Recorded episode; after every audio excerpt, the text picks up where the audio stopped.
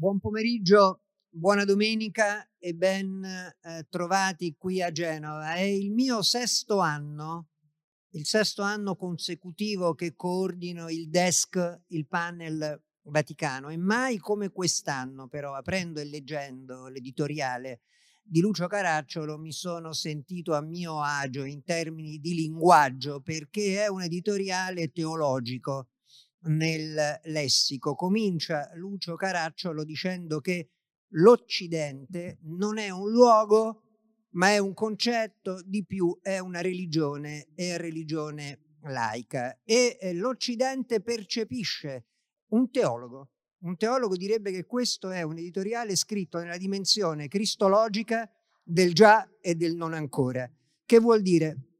Che eh, l'Occidente percepisce, si attribuisce una missione di civilizzazione nel mondo nel momento in cui si allarga, cioè nel momento in cui gli va bene e si estende, però quest'albero tanto più, dice Caracciolo, si ramifica, tanto più va a rinsecchirsi. È un po' la dimensione del già e del non ancora.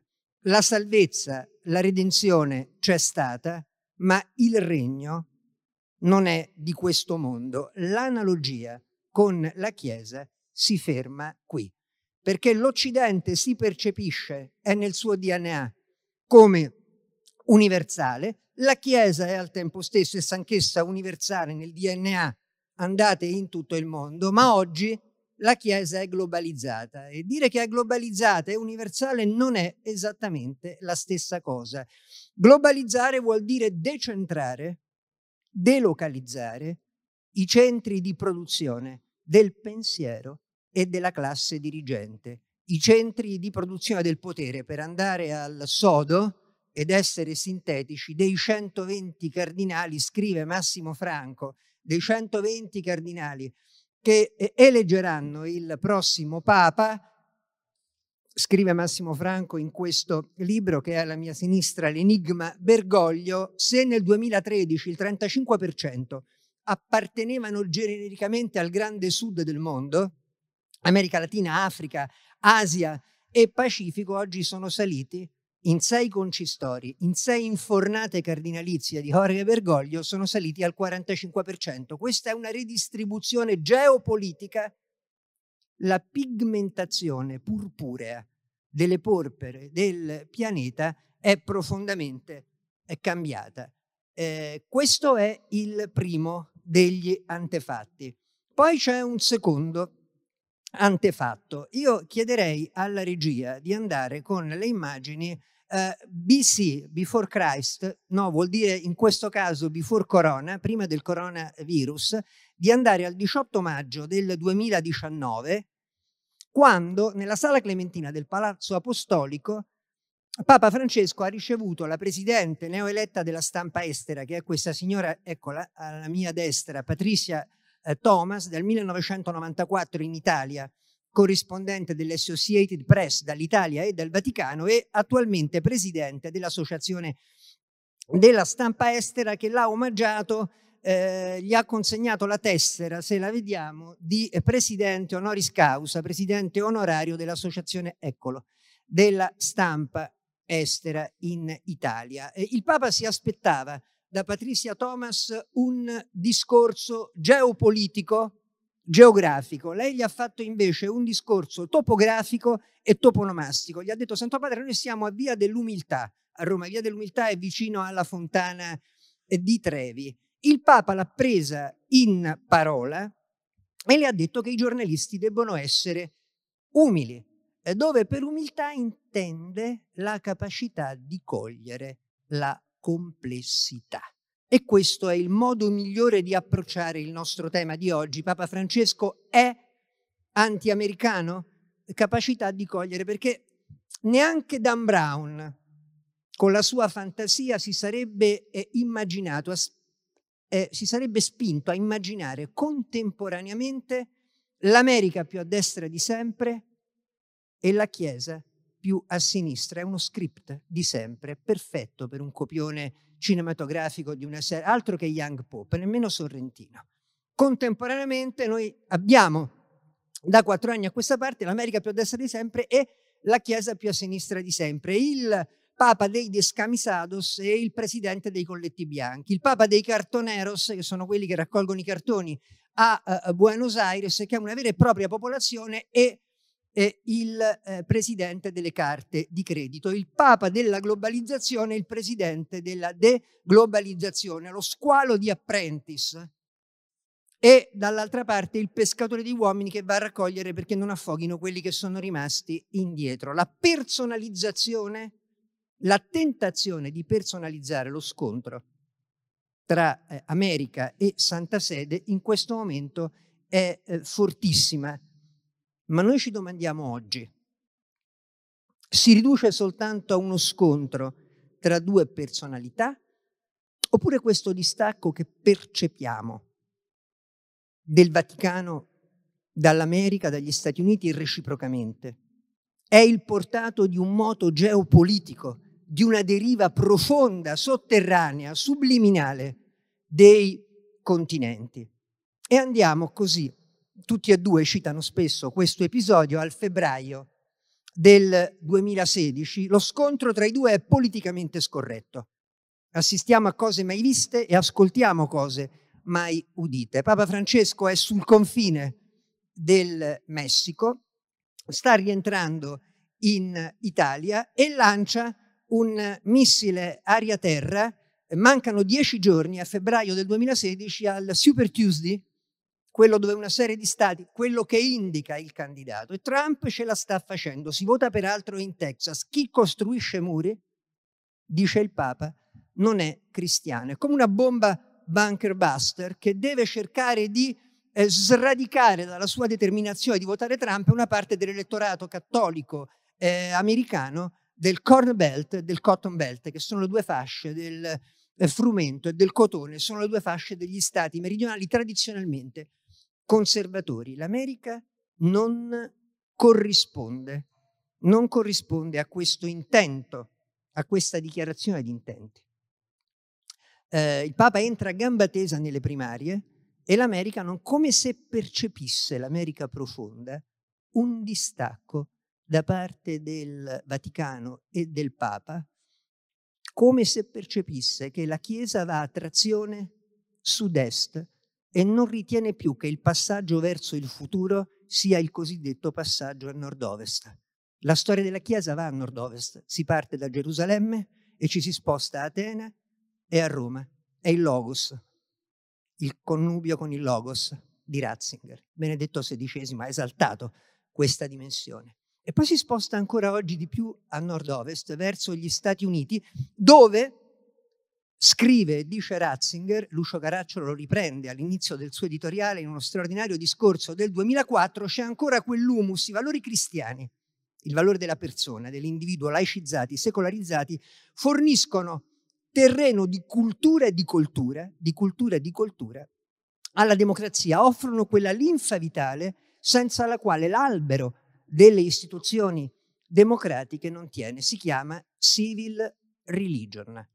Passa un anno, 2017, mi avvicino a introdurre Patricia Thomas, passa un anno, Trisha, siamo nel 2017 e eh, parte un uh, aerosilurante dall'hangar di Santa Marta. Massimo Franco, per chi legge questo suo spassoso ma anche concettuoso, si legge, sono 300 pagine, ma si legge tutto d'un fiato, libro sull'enigma Bergoglio, vede che eh, Santa Marta è diventato un centro di potere parallelo rispetto alla segreteria di Stato. Oggi si dice Santa Marta come ai tempi di Wojtyła si diceva l'appartamento. Parte dall'hangar di Santa Marta un eh, aerosilurante, lo guidano a quattro mani padre Antonio Spadaro, che è il direttore di Civiltà Cattolica, vistata dalla segreteria di Stato, notoriamente prima di andare in stampa, quindi autorevolissima ufficiale, e Marcelo Figueroa, che è il direttore dell'edizione argentina dell'Osservatore Romano, e scrivono, ed è questa la domanda che io oggi vorrei, introducendo il nostro dibattito, porre eh, in quanto americana, ma anche in quanto osservatrice della stampa estera, Tricia Thomas. Loro scrivono che il problema non è Trump, il problema non sono i fondamentalisti. È facile attaccare in questo momento i fondamentalisti, ma sono forse probabilmente i fondamenti stessi del mito Stars and Stripes. Scrivono e mettono in dubbio In God We Trust. In God We Trust scrive questo articolo di civiltà cattolica, da una parte può in maniera innocua sembrare una dichiarazione di fede, ma dall'altra è il simbolo di una impropria commistione tra religione e Stato, tra fede e politica, tra fede, aggiungono, terzo stadio, ed economia, il dollaro. Proprio oggi, proprio oggi, durante l'Angelus, il Papa ha commentato il celebre eh, brano del Vangelo, poc'anzi, tre ore fa, date a Cesare quel che è di Cesare. In God we trust come simbolo di una commistione e immaginano che la Chiesa del futuro si debba affrancare, non riconoscere ness- la rivelazione per via istituzionale, non ha spazio e non ha tempo per la Chiesa del futuro del XXI secolo. L'idea, cioè il presupposto che una nazione possa essere destinata a compiere una missione di carattere religioso, una missione redentrice, quella di cui parla come l'Occidente intende e percepisse se stesso. Spadaro e Figueroa lanciano questo siluro all'albero maestro, al bastimento e al basamento, al bastimento e al basamento, come se la flotta del Pacifico per arrivare verso la Cina dovesse essere disarmata. Ed è intuibile che all'opinione pubblica americana questo suonasse come eh, l'eco di una nuova Pearl Harbor, cioè un attacco all'ammiraglia in God We Trust alla nave ammiraglia eh, l'idea che, l'idea che eh, il manifest destiny, il destino manifesto per cui l'America si concepisce e si percepisce portata a una missione nel mondo, porti invece, conduca invece eh, nella visione di Papa Bergoglia una final destination. Allora io dico, se questo è il problema, il tracciante di questo siluro Tricia eh, non è soltanto indirizzato, lo dico in vista del 3 novembre, non è soltanto indirizzato a Trump e al Partito Repubblicano, ma anche a quella linea che parte da Lincoln, passa da Obama e arriva a Biden. Cioè si mette in discussione la domanda è questa America di Trump o l'America in generale, il modo in cui l'America percepisce e concepisce se stessa. In che modo è anti-americano, che è il quesito che oggi noi ci poniamo? È anti-americano contro l'America di Trump o è anti-americano in maniera molto più radicale? Eh, qui a Genova, dove il clima è mite, così come a Roma, sulle rive del Tevere, eh, dopo la prima decade di novembre c'è la cosiddetta estate di San Martino, cioè c'è un disgelo. Se vince Biden avremo un'estate di San Martino oppure il clima è destinato a diventare sempre più freddo tra questo Papa e gli Stati Uniti, indipendentemente da chi vinca. Grazie, grazie Piero. Allora, eh, grazie per l'introduzione. Eh, sì, sono presidente della stampa estera e, e abbiamo l'ufficio Via dell'Umiltà.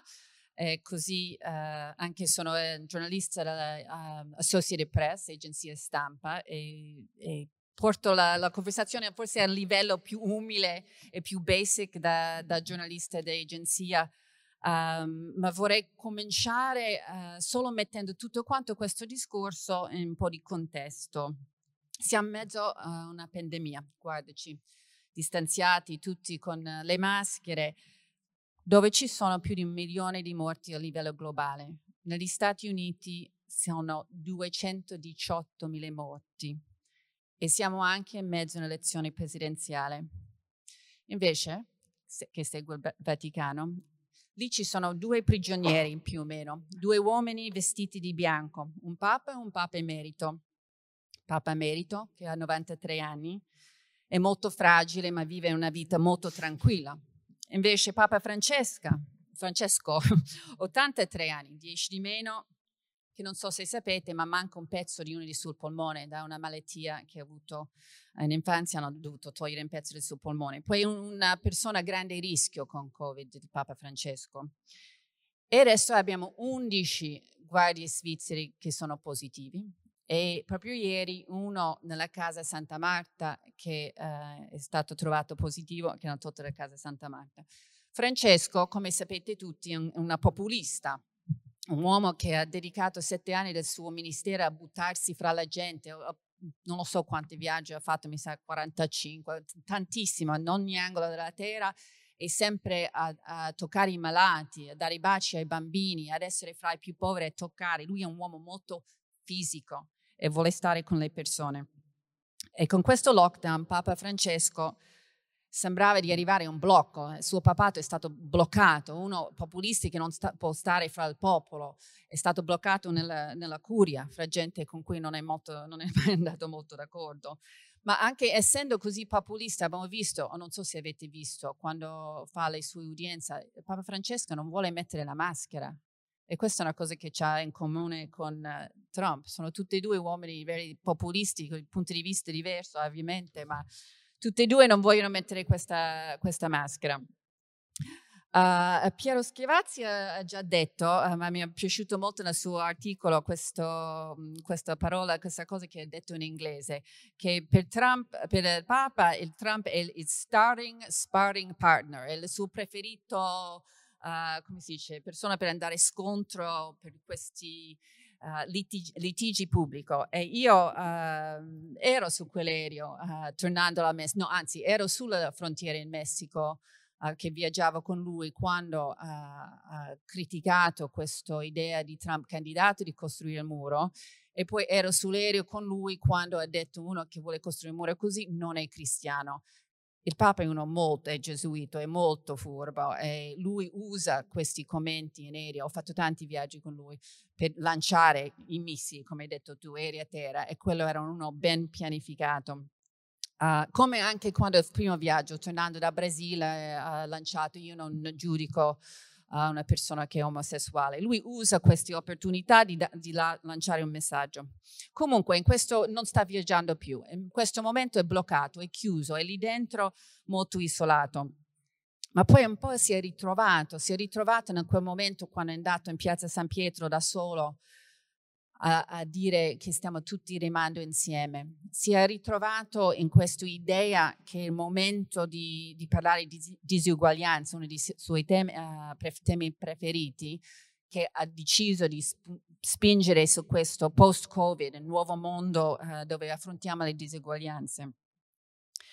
Comunque, um, salto per il momento le questioni degli scandali finanziari e tutte quelle dettagli di Becciu e Marogna tutte cose che sta succedendo in questo momento, che anche sicuramente Massimo si diverte a parlare di queste cose, ma parla un po' di, strettamente dei rapporti con gli Stati Uniti. Questa Papa in, in qualche modo ha rimesso uh, il Vaticano sul mappo, mappa della geopolitica era naturale che anche andrebbe in scontro con un paese più potente del mondo. Il, il Papa può vantare un popolo di 1,2 miliardi di cattolici nel mondo, 50 milioni di cattolici negli Stati Uniti.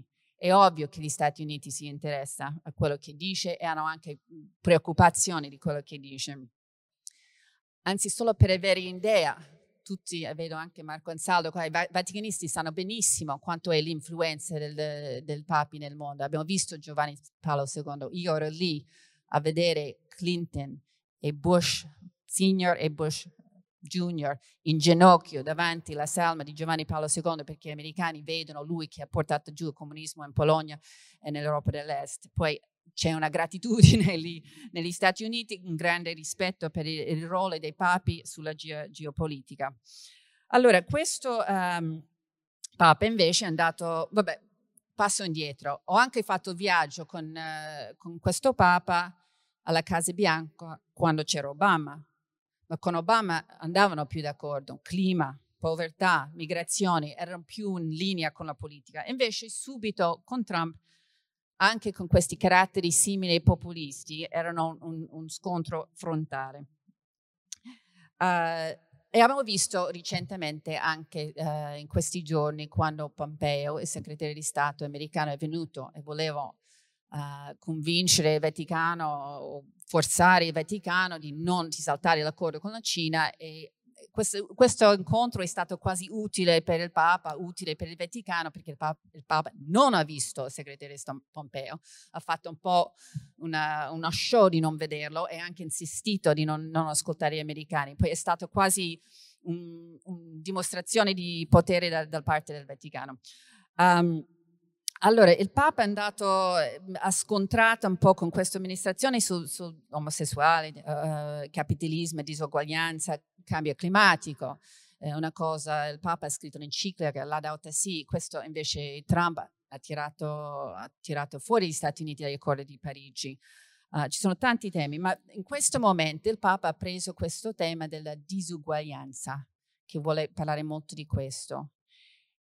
E questo suona per tanti americani per, perché ci sono, come detto all'inizio, all'inizio 218.000 morti negli Stati Uniti di Covid. In America non abbiamo un sistema sanitario pubblico come voi avete qua in Italia. In America ci sono 27 milioni di americani senza assicurazione, che vuol dire che spesso non vanno neanche in ospedale quando stanno male, che non hanno i soldi. Una notte in ospedale Immagini che non avete idea quanto costa una notte in ospedale se c'è Covid in America. 3.000 dollari. 3.000 dollari per una notte in ospedale. Allora la gente non va e la gente muore. Disuguaglianza che sta andando un po' fuori controllo in questo momento. Allora, parliamo un attimo della gerarchia cattolica in America, che questo è un gruppo di persone che sono più contro questo Papa. Rappresenta anche è, è, diviso, ci sono un po' di cardinali e anche Massimo sa molto più, anche Piera sa molto più di questi temi perché seguite ogni giorno uh, queste cose, ma c'è un forte um, potere in America dei cattolici progressisti, uh, sorry, eh, conservatori di destra. In particolare uno che si chiama Tim Bush, che ha creato questo Napa Institute in California, che spinge avanti tema, temi di destra uh, conservatori cattolici in America, che hanno anche adesso una televisione che è IWTN, una 24 ore come la CNN, ma Eternal World Television News, dove spingono molto su questi temi che sono uh, importanti per i conservatori cattolici in America. Ma questo Tim Bush uh, spinge molto sul capitalismo e cattolicismo che sono una cosa che possono andare insieme, che un po' sta remando contro il messaggio del Papa in questo periodo. E questo Eternal World Television News è anche abbastanza pro-Trump e spinge i cattolici in America. Ma dobbiamo guardare un po' i cattolici in America nel, nel contesto totale, non solo di, della gerarchia che è più di conservatore e forse anti uh, sempre di più anti-Francesco. Americani in America sono 51 milioni. Su quello uh, il 20% sul ta- uh, totale di persone che, che votano nell'elezione. Più o meno sono divise metà, metà fra repubblicani e democratici. Ed è interessante anche sapere che i, uh, i cattolici bianchi di, di, discendente irlandese, polacchi, italiani sono più conservatori, sono più repubblicani, invece la maggior parte degli ispanici, non quelli cubani a Florida che votano diversamente, ma quelli ispanici, la maggior parte sono democratici. Eh, in questo momento uh, il Pew Research Center, molto autorevole, dice che 59% di uh, cattolici bianchi sono a favore di Trump, 65% di ispanici cattolici invece sono per Biden.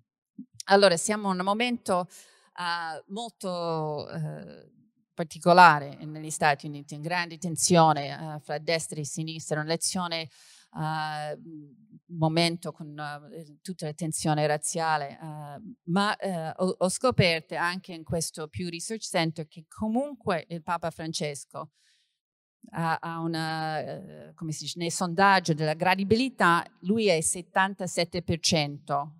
Positiv- gradito positivamente dai cattolici negli Stati Uniti.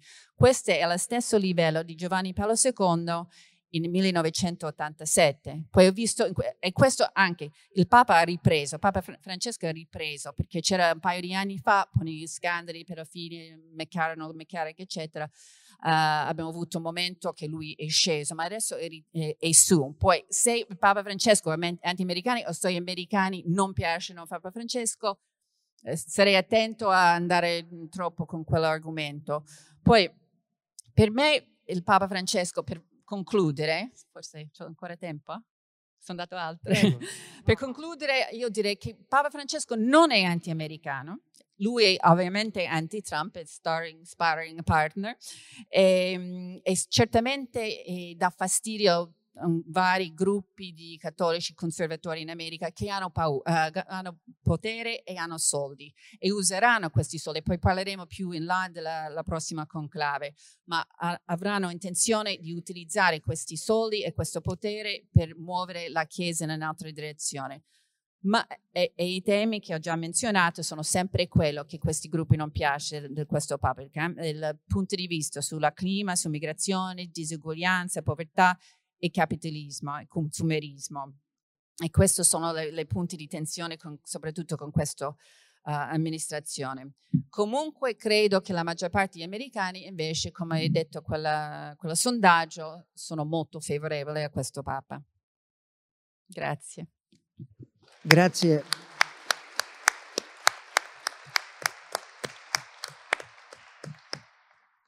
Ed è quello ed è quello che fa sentire forte in questo momento il Papa, rispondendo a una domanda specifica mirata su questo argomento, perché è il libro che, che chiedo di mandare a tutto schermo, la copertina dell'Enigma Bergoglio è di eh, Massimo Franco. Il libro di Massimo Franco ci lascerà stasera, a meno che noi non riusciamo a materializzarlo, analizzarlo, individuarlo con un fantasma. Si aggira dice eh, nel dibattito contemporaneo, dice Massimo Franco, il fantasma di uno scisma. Papa Francesco risponde alla domanda, Santo Padre, ma tornando in aereo dall'Africa ci sarà uno scisma?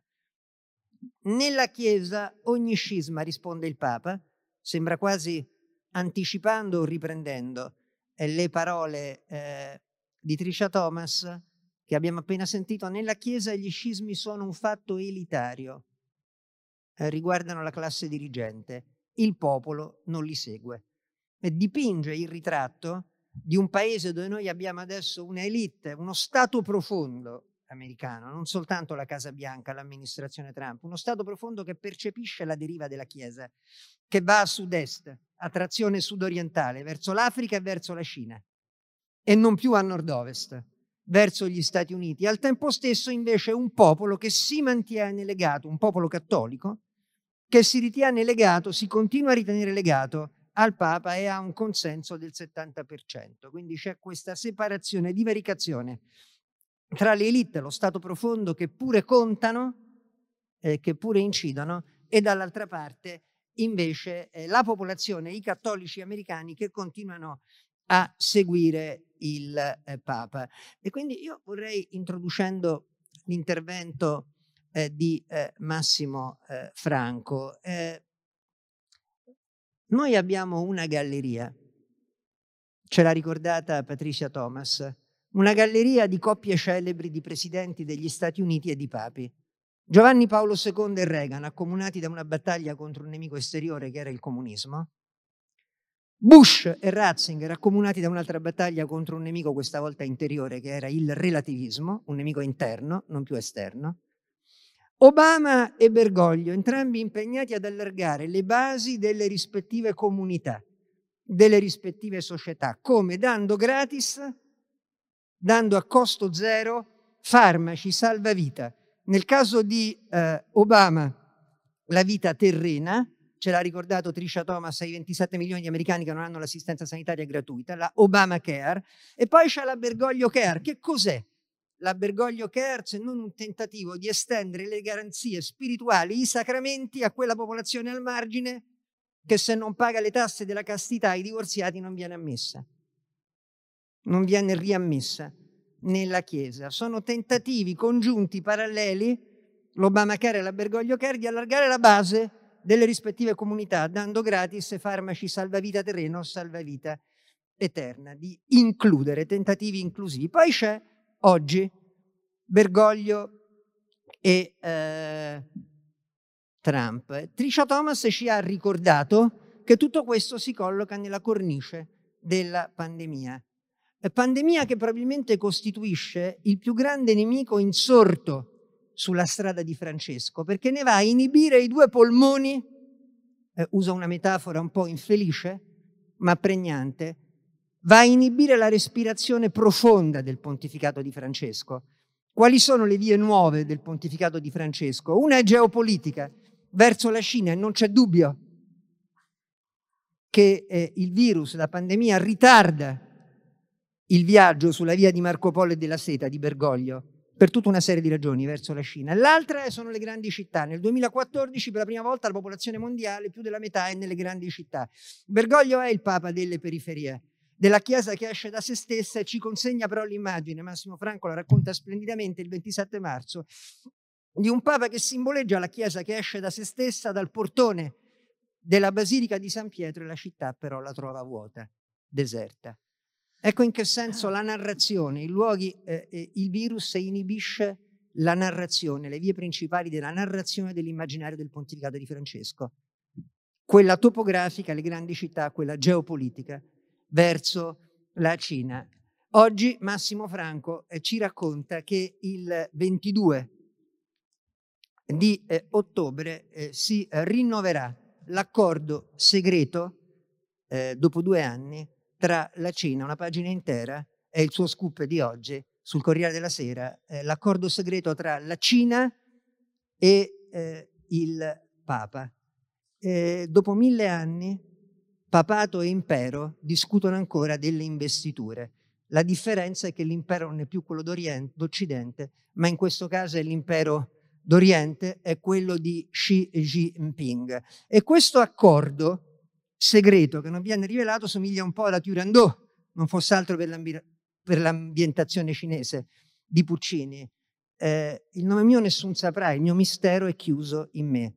Eh, dopo due anni noi non sappiamo qual è questo accordo perché probabilmente è un accordo ineguale, è un trattato ineguale, dove questa volta però la parte più debole non è eh, l'Occidente, ma il papato questa volta è la parte più debole, facendo il confronto con i trattati ineguali che suonano con un livido sulla pelle dei cinesi dopo eh, più di 150 anni.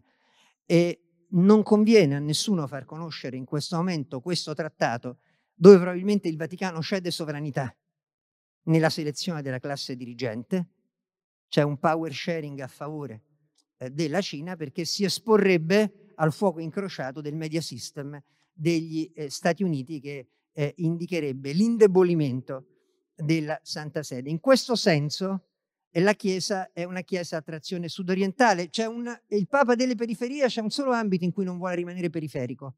Sa che se non va in Cina e non va in Africa rimane periferico rispetto alla storia del mondo perché i numeri della crescita economica e demografica, i numeri della crescita economica dicono Asia, i numeri della crescita demografica dicono Africa. E se la Chiesa nel nuovo secolo rimane fuori dall'est e dal sud del mondo, rimane periferica rispetto alla storia. questa è l'unica periferia dalla, nella quale il Papa delle periferie non vuole stare, perché il suo impegno è quello di far rimanere la Chiesa al centro della storia. E, ed è disposto per questo, ha messo in strada una World Car, dico a Massimo Franco. La World Car di eh, Francesco è stata presentata pochi giorni fa e si chiama Fratelli Tutti. Perché la chiamo World Car? Perché questa è una macchina che è congegnata per andare sui sentieri del Medio Oriente, del mondo islamico e sui sentieri dello, dell'estremo Oriente verso la seta, verso le vie della seta. Eh, sui sentieri del Medio Oriente si parla di fratellanza abramitica, fratelli tutti, tutti figli di Abramo, non si parla più della fratellanza della rivoluzione francese. La Chiesa che si era riconciliata col Concilio Vaticano II, con la democrazia, è come un lungo corteggiamento, questo amore è durato poco. Non si nominano i principi della rivoluzione francese. Così come la World Car, per avere accesso sulla via della seta, non nomina mai la democrazia. La democrazia è il grande assente la democrazia che con Ratzinger e Wojtyła, ce l'ha ricordato la Thomas, era diventata l'undicesimo comandamento della Chiesa, un accessorio indispensabile, un accessorio di serie nella dottrina sociale del cattolicesimo non è più di serie. Si parla dell'armonia. L'armonia è invece un concetto confuciano. È dialogica, non è dialettica. È coesiva, eh, non è competitiva, come un dibattito in questi giorni potrebbe essere tra Biden e Trump. Tutto questo suona come orrore, appare orrore agli occhi dei cinesi. Allora chiedo a Massimo Franco, eh, la eh, eh, Chiesa ha geografie variabili. La dottrina sociale della Chiesa ha geografie variabili, che a est, verso la Cina, rimuove la democrazia e ci parla dell'armonia, invece a ovest ci parla della democrazia. Sarà di fatto una Chiesa, nei fatti, una Chiesa scismatica oppure è l'unico modello questa Chiesa a geografie variabili per funzionare nel nuovo millennio? Ma eh, intanto grazie, scusate per la mascherina, ma sono stato minacciato dai miei figli che se me la tolgono non mi fanno tornare a casa, quindi devo tenerla. Ma devo dire che eh, da quello che avete detto, quello che colgo è una grande confusione in realtà nella strategia della Chiesa. Che non è una Chiesa a geografia variabili, è una Chiesa che indica molte strade, ma non indica la strada, e questo spiega il disorientamento enorme che c'è nella Chiesa. Io mi permetto anche di riallacciarmi a quello che diceva Patricia, perché non credo molto a questa contrapposizione tra il Papa e Trump. Sono due populisti. Uno è contro l'establishment americano, anche contro lo Stato profondo, è l'uomo dei descamisados della cintura della ruggine, gli operai disoccupati bianchi e quindi comunque sia dà una risposta che non ci piace, molto egoistica, ma America First vuol dire no all'establishment. È il suo populismo che gli ha permesso di vincere le elezioni e di tentare adesso una strada di rivincita che mi sembra molto difficile. Il Papa è il populista delle grandi masse cattoliche che salta a pie pari tutto il corpo ecclesiastico e con un riflesso peronista instaura un rapporto diretto con le masse cattoliche, di fatto delegittimando gran parte del corpo ecclesiastico medio-alto anche sul coronavirus, io credo che abbia tolto respiro al Papa, ma anche a Trump. Perché Trump poteva, quando non c'era il coronavirus, rivendicare ottimi risultati dell'economia statunitense e su questi puntare per rivincere le elezioni.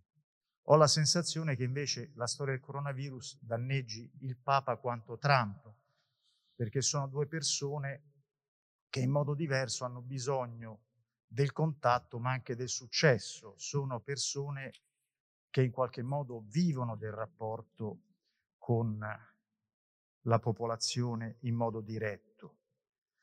Eh, io devo dire però una cosa, io ho la sensazione che quello che stiamo vedendo in realtà è un po' un declino della forza geopolitica del Vaticano. Eh, io ricordo quando nel, nove- nel settembre del 2015 eh, Papa Francesco andò a Cuba e ricordo che in America Latina si disse con questa visita, con il disgelo tra Stati Uniti e Vaticano, nel quale il Vaticano in realtà accompagnò soltanto l'ultimo tratto come garante benedicente di questo disgelo, dissero in America Latina è caduto il nostro muro di Berlino.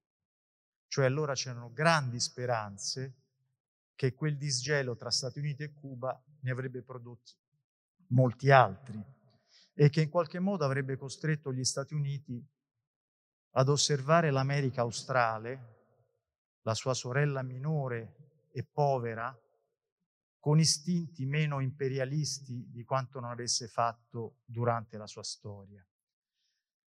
Cosa è successo? Allora mi ricordo che Papa Francesco definì Cuba come la futura isola della pace, quella nella quale sarebbero avvenute le mediazioni e lui fu il primo in qualche modo a inaugurarla quando pochi mesi dopo incontrò lì il patriarca Kirill di Mosca, sanando una frattura millenaria con la religione ortodossa. Poi però che cosa è successo?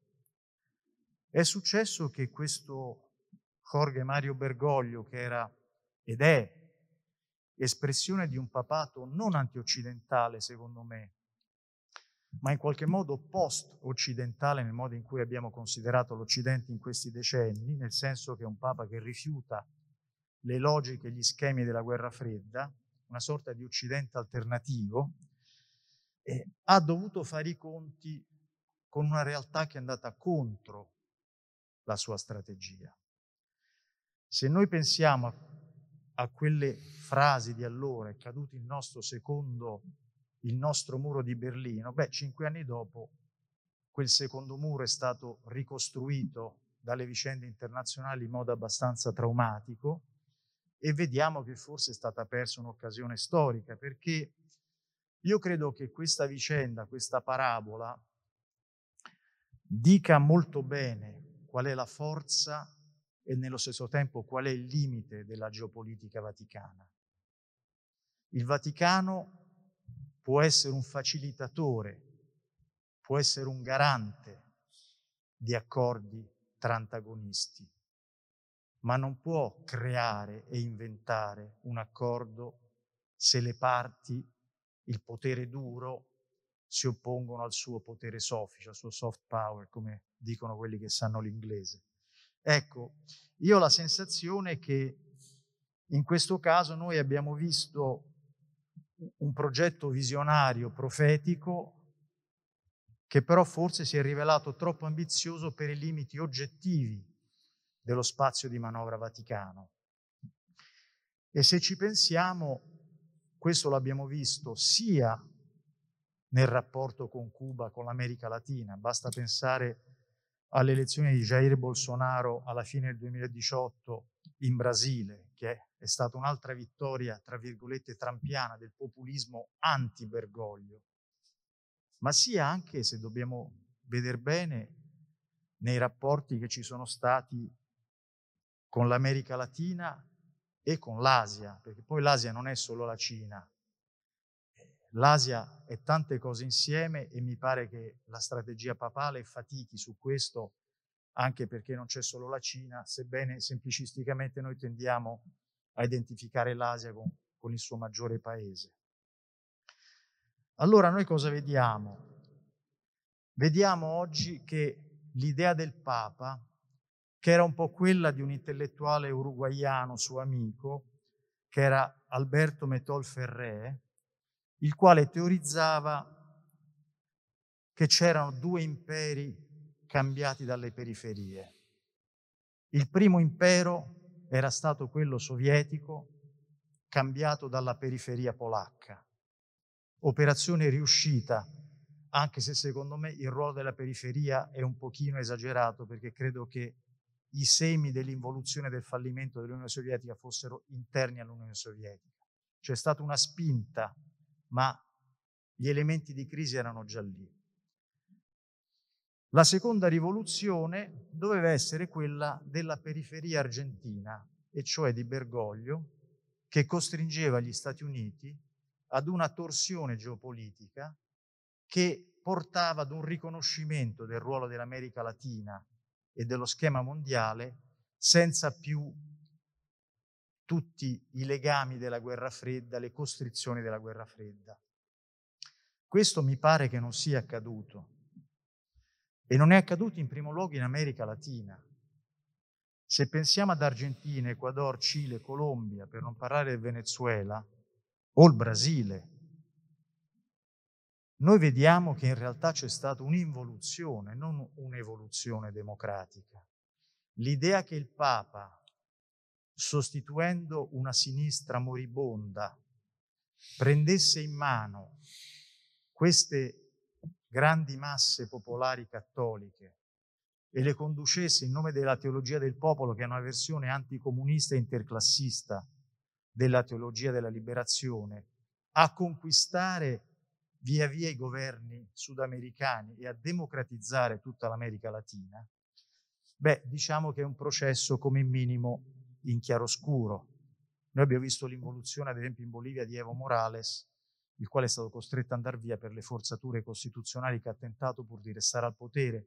Quindi qui c'è stato un civettare della Chiesa Cattolica e del Papa con i movimenti popolari che ha rivelato soprattutto i grandi elementi di ambiguità di questi movimenti.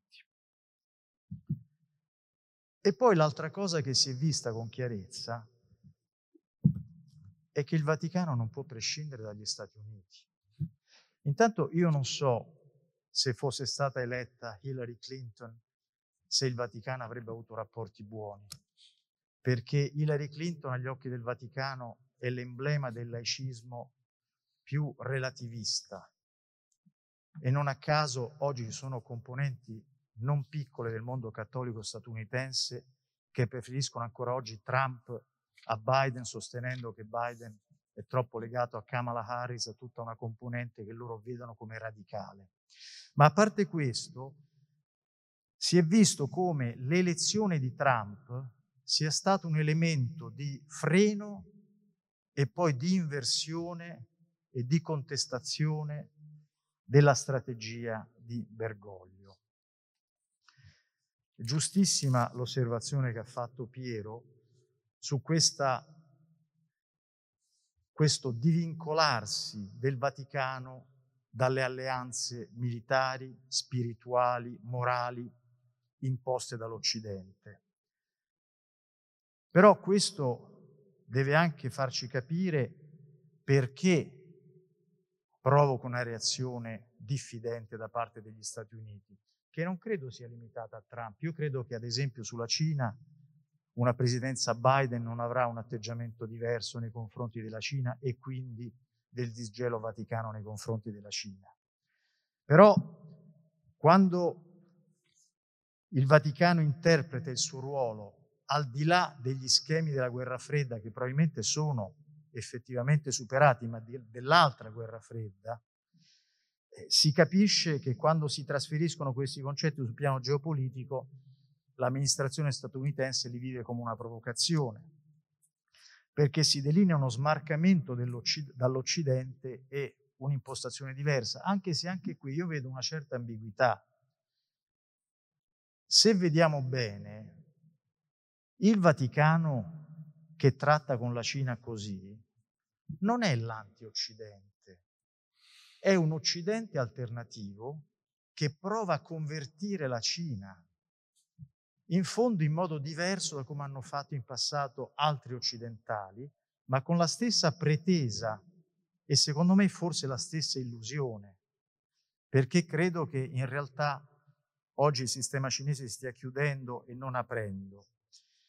Però eh, quello che voglio dire,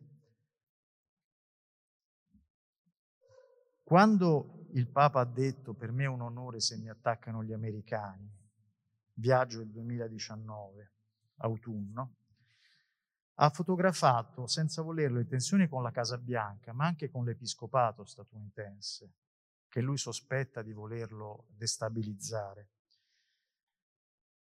anche perché questo Papa è contro quella guerra culturale che invece è tipica di gran parte dei vescovi statunitensi e che hanno avuto su questo un grande appoggio prima da Giovanni Paolo II e poi da Benedetto XVI.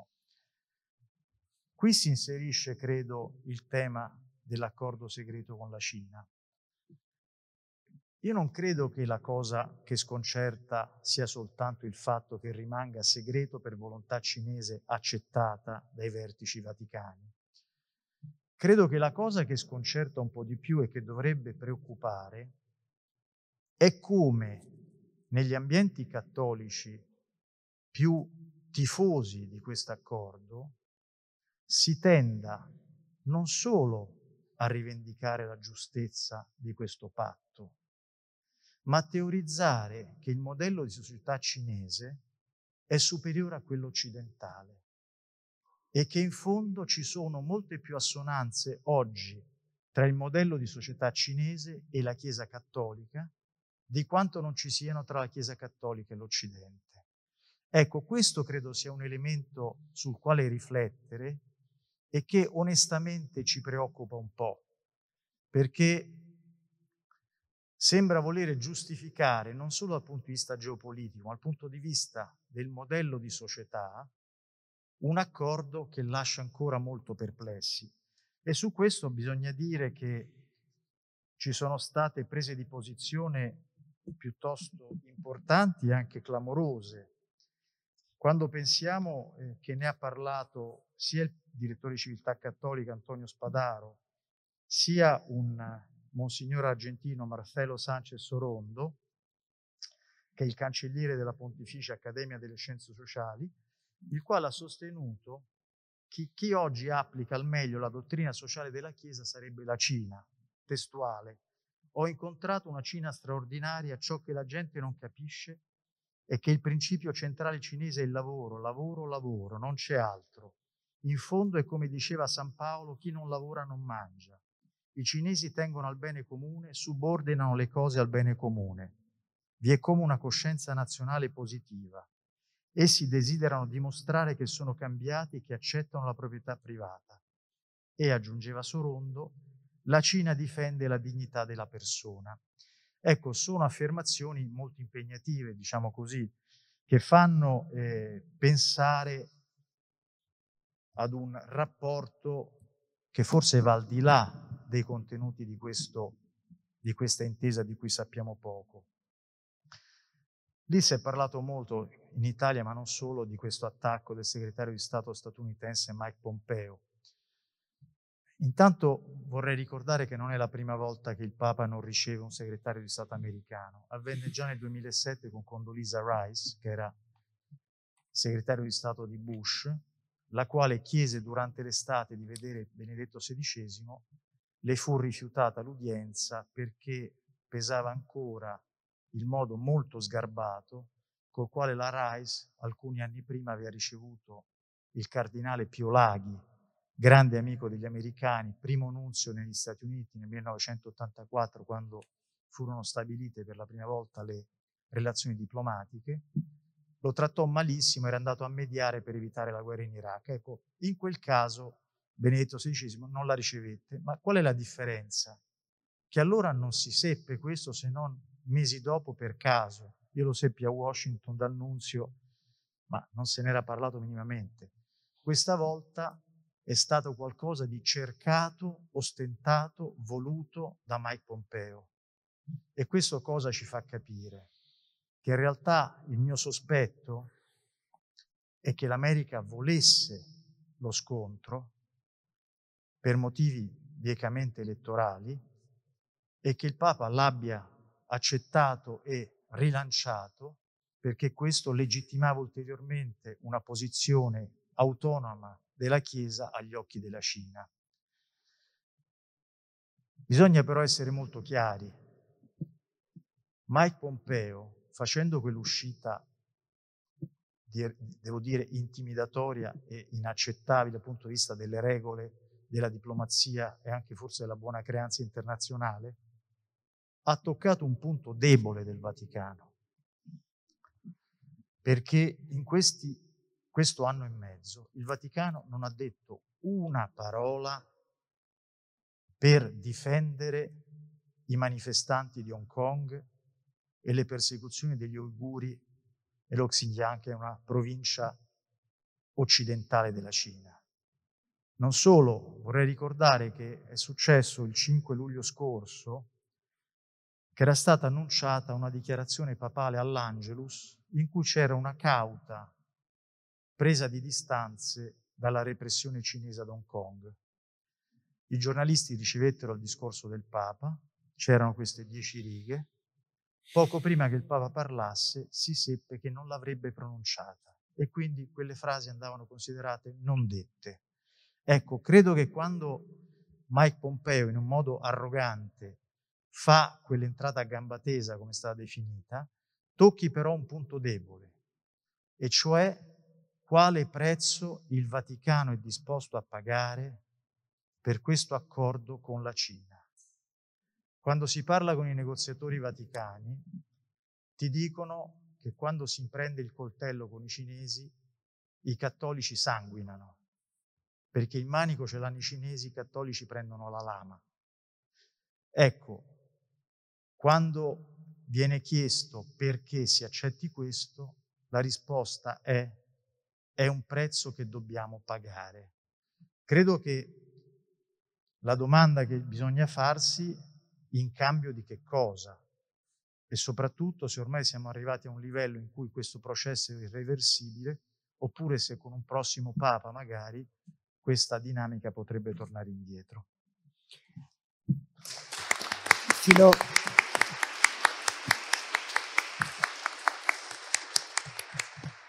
il filo del ragionamento si è ristretto come il nostro eh, tempo e Massimo Franco ci ha portato al nodo. Eh, a me personalmente ha riportato indietro al 2003, quando in un dibattito come questo ho moderato Bergoglio, il cardinale Bergoglio, dieci anni prima che diventasse Papa, lui mi disse, vede, nel ventunesimo secolo la sorte delle democrazie si definirà nei rapporti di lavoro non nei rapporti politici, la credibilità delle democrazie. Si definirà nelle fabbriche piuttosto che nei parlamenti. Era il grande tema della democrazia sostanziale rispetto a quella formale di cui lui parla in questa ultima enciclica Fratelli tutti. E visto che ho parlato di filo, mi ha riportato anche su un filo geografico e geopolitico Massimo Franco, mi ha fatto sentire a Panama, su quella fettuccia minatoria e migratoria di terra dove scendono eh, i milionari delle chiese evangeliche a suon di dollari, delle loro carovane, dal nord a colonizzare il Sud America, Bolsonaro non è un cattolico, e salgono i proletari cattolici a rievangelizzare per via demografica a riequilibrare il rapporto tra cattolici e protestanti negli Stati Uniti. Su questa fettuccia di scontro si trovava nel gennaio del 2019 Bergoglio, ha indetto e convocato lì la giornata mondiale della gioventù, gli scoppia la pseudo guerra civile in Venezuela nelle stesse ore. Guaidò contro Maduro. E tutto il continente, nelle sue massime espressioni, da Trudeau in Canada, a Trump ovviamente, a Macri a Buenos Aires, a Bolsonaro, in Brasile prende posizione per Guaidò, il Papa no. E in quel momento, Trisha, agli occhi dell'opinione pubblica mondiale, il Vaticano è sembrato più vicino a Erdogan e a Khamenei, a Xi Jinping e a Putin, che non a Macron, a Pedro Sanchez, alla Merkel e a Boris Johnson. Eh, posizione intermedia simile paradossalmente a quella dell'Italia, a significare che poi anche quando hanno governi apparentemente distanti, Italia e in geopolitica, Italia e Vaticano si ritrovano su rotte parallele, ma quello fu il segno del distacco. Io del devo Vaticano dire la verità, io c'ero, non mi ricordo dal, così dal, il, Papa non prese, il Papa non prese, fu rimproverato da tutti quanti gli osservatori e i commentatori internazionali che la Santa Sede non avesse preso una posizione drastica a favore eh, di Guaidò rispetto alla presa posizione Vabbè. compatta. La, la, così chiaramente. La, ma... domanda, mm. la domanda è, gli Stati Uniti hanno portato, sono stati determinanti, dieci cardinali nel voto mm. per portare il papato per la prima volta nell'emisfero occidentale, mm. Però non hanno la sensazione poi di essersi messi nel cortile di casa il portatore di un sogno, di un soft power, di un modello di società opposto in che modo oggi la Chiesa, i cattolici di Papa Francesco, la Chiesa di Papa Francesco può condizionare, può incidere sulle elezioni americane e un domani, virgolette, per non rifare l'errore, in che modo la Chiesa d'America in un conclave può incidere eh, sul eh, eh conclave. Molto difficile, ma prima di rispondere io avevo una piccola domanda che da giornalista non resisto a fare a Massimo Franco perché ha, ha detto che questo Papa sarebbe contro Kamala Harris, che io trovo strano perché una, una, donna figlia di un giamaicano, un indiano che rappresenta una cosa più... Non questo Papa, ah? perdonami, ah? no, io ho detto l'episcopato statunitense, i cattolici americani, probabilmente... No, no, ho capito... Aspetta, e prima Prego. hai detto che, che, sarebbe stato, se Hillary Clinton è diventato presidente, sappiamo tutti che il Vaticano era molto, ha, ha fatto battaglia contro Hillary Clinton quando lei ha portato una delegazione sulla conferenza a Beijing, l'hanno visto molto femminista, abortista, eccetera. E questo lo capisco, ma Kamala Harris mi lascia in dubbio. Io penso che l'atteggiamento vaticano verso gli Stati Uniti sia plasmato molto dalle scelte statunitensi.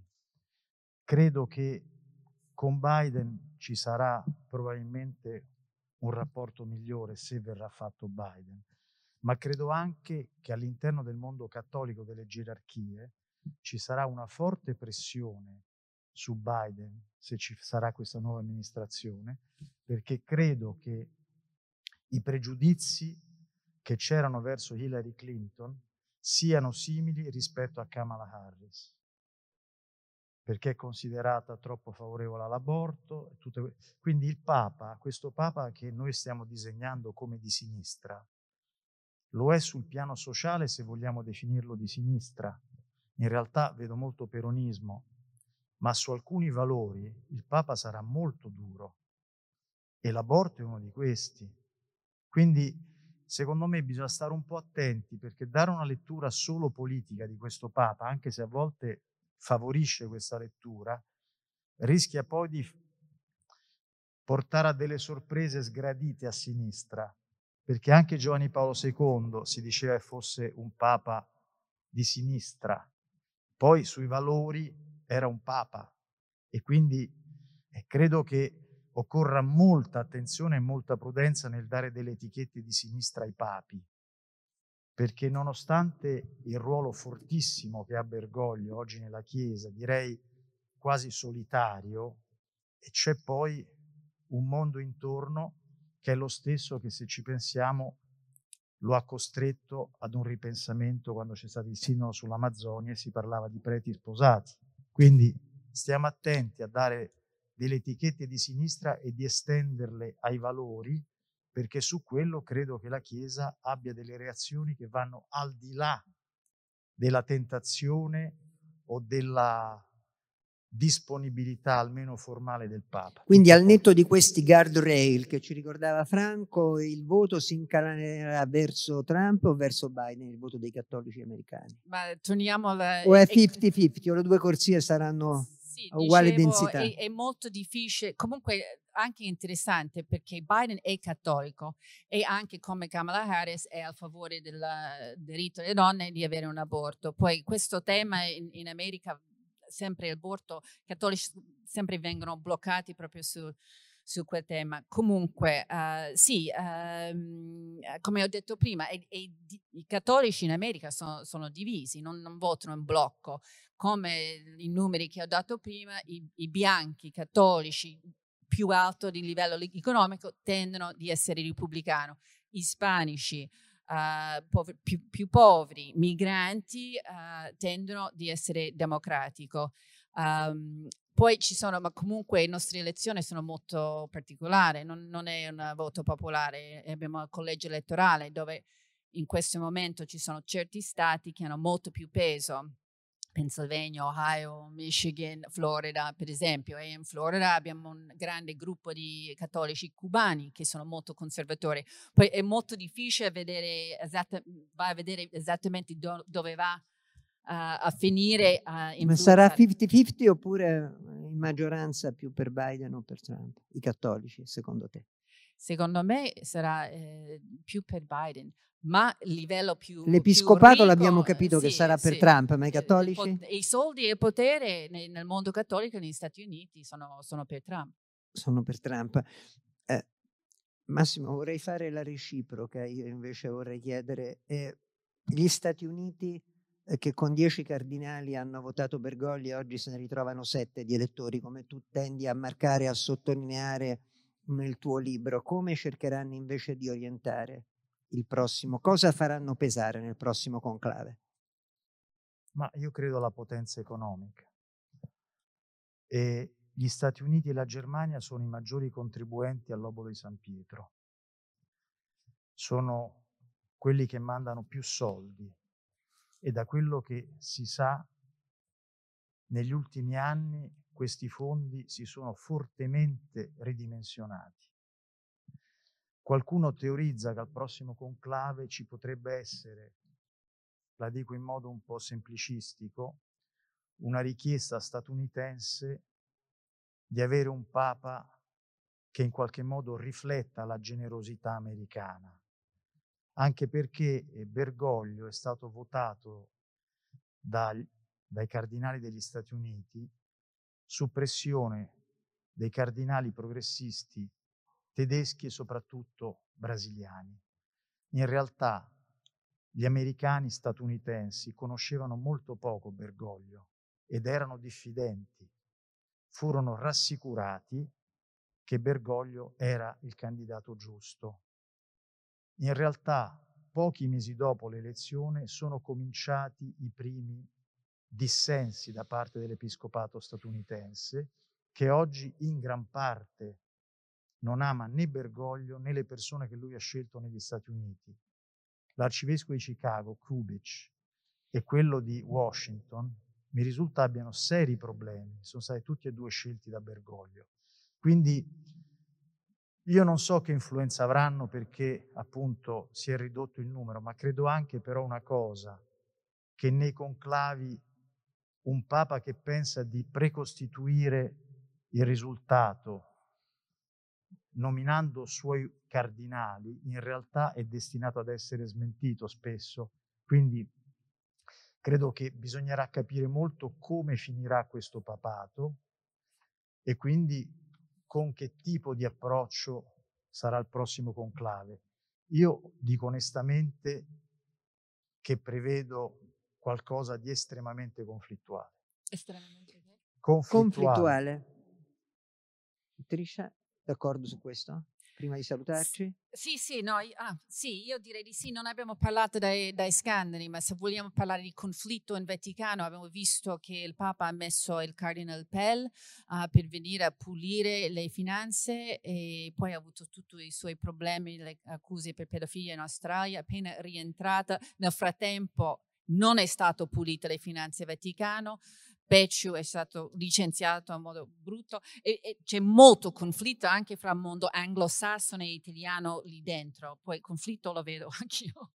Quindi saranno, sono sette voti anziché dieci, ma facendo una sintesi eh, sono voti che si contano, se li contiamo sono di meno, ma se si pesano sono voti che si pesano, i voti dei sette cardinali eh, americani. Grazie eh, di eh, averci seguiti. Eh, al 3 novembre vedremo come pesano questi voti dei cattolici americani sulle elezioni e ne riparleremo l'anno prossimo. Marcello Sanchez Sorondo, che è stato citato, l'arcivescovo argentino, quello della Cina, che ha citato Massimo Franco, fu il primo a inaugurare questo desk nel 2015 venne apposta da Roma e mentre si sedeva qui, eravamo alla buvette, eravamo eh, sotto al bar a prendere un caffè, prima di venire qui alle tre, stesso orario, gli arrivò una telefonata del Papa. E quindi lui arrivò col telefonino in sala parlando con il Papa. E il Papa gli disse, voi sapete che a Buenos Aires ci sono molti genovesi, e lui aprì, se no non mi permetterei, ma aprì Marco Ansaldo se lo ricorda, aprì il dibattito con questa annotazione del Papa, di Papa Francesco, eh, di che vi trattino bene questa sera a cena perché i genovesi sono avari. Non so come sarà, questa sera fu il, dibattito, fu il messaggio, fu il messaggio di Papa Francesco affidato a... Grazie, arrivederci.